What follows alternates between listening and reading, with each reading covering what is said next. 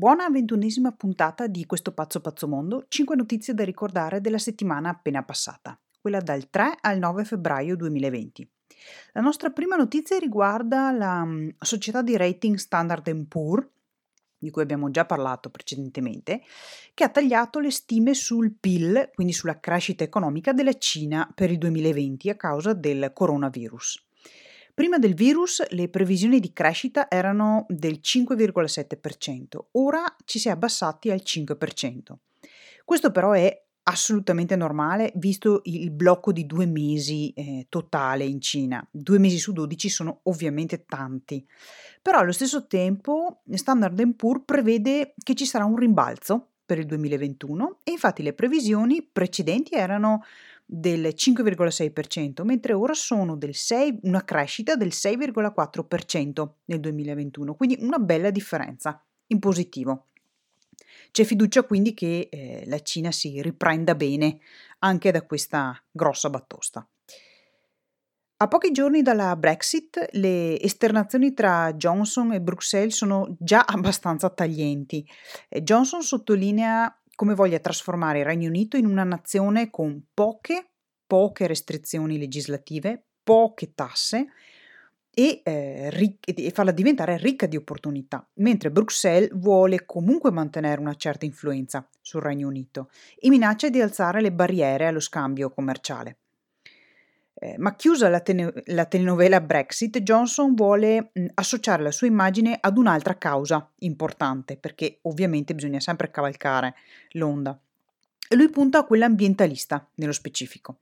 A novembre il Regno Unito ospiterà il 26 vertice delle Nazioni Unite sui cambiamenti climatici, il COP26, e Johnson vuole rilanciarsi come leader ambientalista in questo contesto. La terza notizia riguarda la soluzione di Trump dall'accusa di impeachment. Se ti ricordi, ci eravamo già dette mm, che questa soluzione era ben prevedibile, essendo il Senato in mano ai repubblicani, ovvero coloro che, che sostengono Trump. Ecco che eh, si conclude anche questo grattacapo per Trump, che certo non è nuovo all'affrontare procedimenti e attacchi di varia natura e a questo punto può passare oltre e tornare a concentrarsi um, sulla sua campagna per le elezioni. Ci sono le elezioni quest'anno negli Stati Uniti. Solar Orbiter è un satellite per l'osservazione del Sole ed è un satellite sviluppato dall'Agenzia Spaziale Europea. È una missione, questa è una missione importante che si concentrerà sul raccogliere dati inediti sul Sole.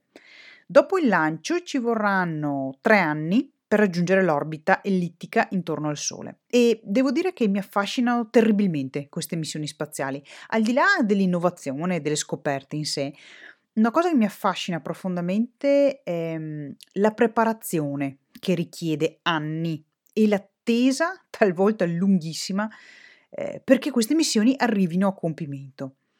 Per questo nello specifico ci vogliono tre anni solo perché arrivi dove deve arrivare, ma eh, se parliamo della missione Cassini, e puoi trovare dei bellissimi documentari che sono stati fatti anche in tv.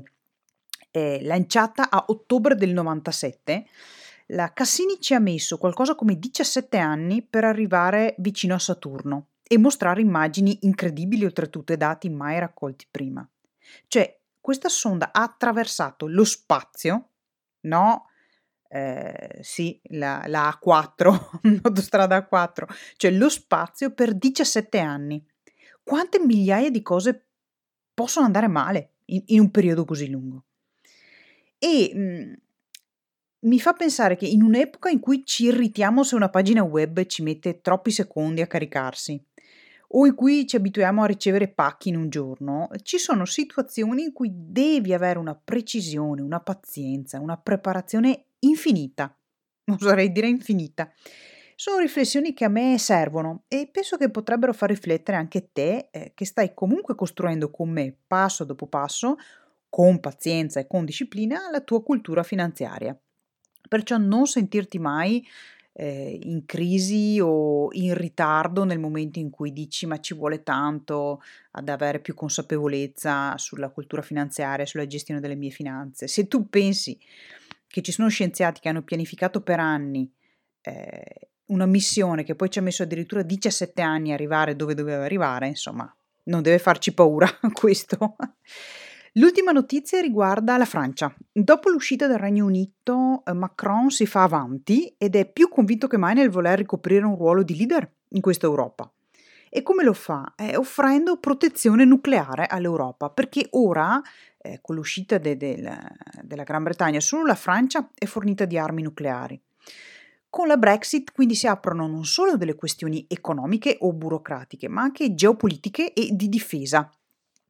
Se ti ricordi, qualche settimana fa abbiamo parlato del meeting della Nato e proprio Macron aveva definito questa coalizione cerebralmente morta ormai. Ora, lui non può permettersi di spingersi troppo oltre, eh, proponendosi come sostituto unico della Nato e degli Stati Uniti.